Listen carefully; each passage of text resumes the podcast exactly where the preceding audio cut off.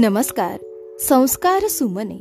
विद्यार्थी मित्रांनो आपण ऐकत आहोत संस्कार सुमने ही कथामाला.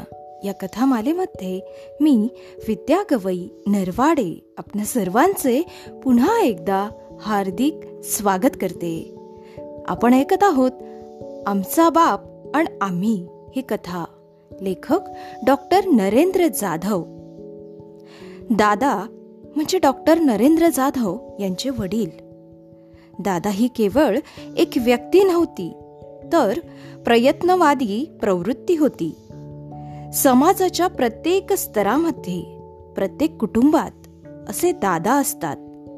कोणत्याच कुटुंबातले दादा कधी अस्तंगत होत नसतात ते कायम चिरंजीव असतात. जाणून घेऊया आमचा बाप या कथेचा भाग दुसरा. त्यावेळचा एक प्रसंग आठवतो. काहीतरी खरेदी करण्याच्या निमित्ताने मी दादांबरोबर वडाळा स्टेशनच्या जवळच्या एका दुकानामध्ये गेलो होतो.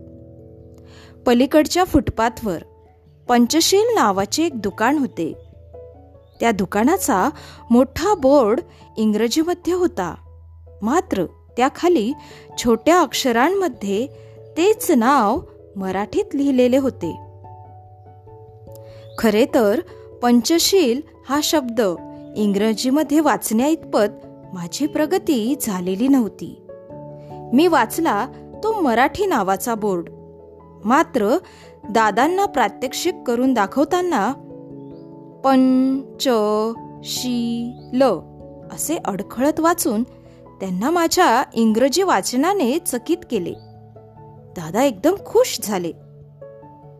चल तुला आलेबेलामध्ये लस्सी पाचतो हॉटेलमध्ये जाऊन बसल्यानंतर त्यांनी मागवलेली लस्सी मात्र माझ्या घशाखाली उतरेना.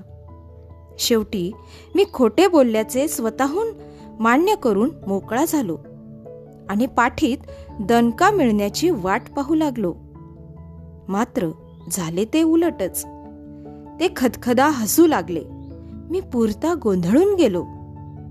थोडी भीड चेपल्यानंतर मी भीत भीत विचारले दादा मी खोटं बोललो. तुम्हाला राग नाही आला? ते आणखी हसायला लागले. म्हणाले तुमसाला एक नंबर का बदमाश आहे. मी आणखीन गोंधळून गेलो. तेच पुढे म्हणाले तू घाबरू नकोस. मी तुला मारणार नाही. तुझ्या खोटं बोलण्यामुळं कोणाचं नुकसान नाही झालं. उलट तुझी सत्सद्बुद्धी जागरूक आहे ते बघून मला आनंद वाटला. मी तुला अजून एक लस्सी पासतो माझ्या कबुली जवाबामागे सत्सद विवेक बुद्धीपेक्षा आपले बिंग फुटले तर? काय होईल? हा भीतीचा भाग जास्त होता. हे सांगण्याचा धीर मला झाला नाही. मात्र त्यानंतर अगदी शेवटपर्यंत माझ्या बाबतीत तुम साला एक नंबर का बदमाश हाय. हे त्यांचे पालुपद कायम राहिले. अर्थात त्यात रागापेक्षा कौतुकाची भावना स्पष्टपणे प्रतीत होत असे. लहान मुलांशी बोलण्याची त्यांच्याशी खेळण्याची त्यांची एक विशिष्ट शैली होती. एखादा लहान मुलगा भेटला की ते हमखास विचारणार.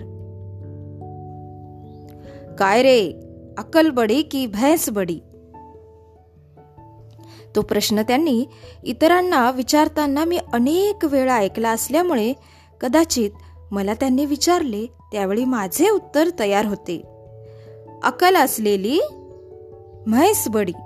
त्यावर ते गदगदून हसले पण लगेच म्हणाले काय रे गधड्या अकल असलेली म्हैस कुणी पाहिली का? विद्यार्थी मित्रांनो या ठिकाणी आपण थांबूया. उद्या पुन्हा भेटू कथेच्या पुढील भागामध्ये. धन्यवाद.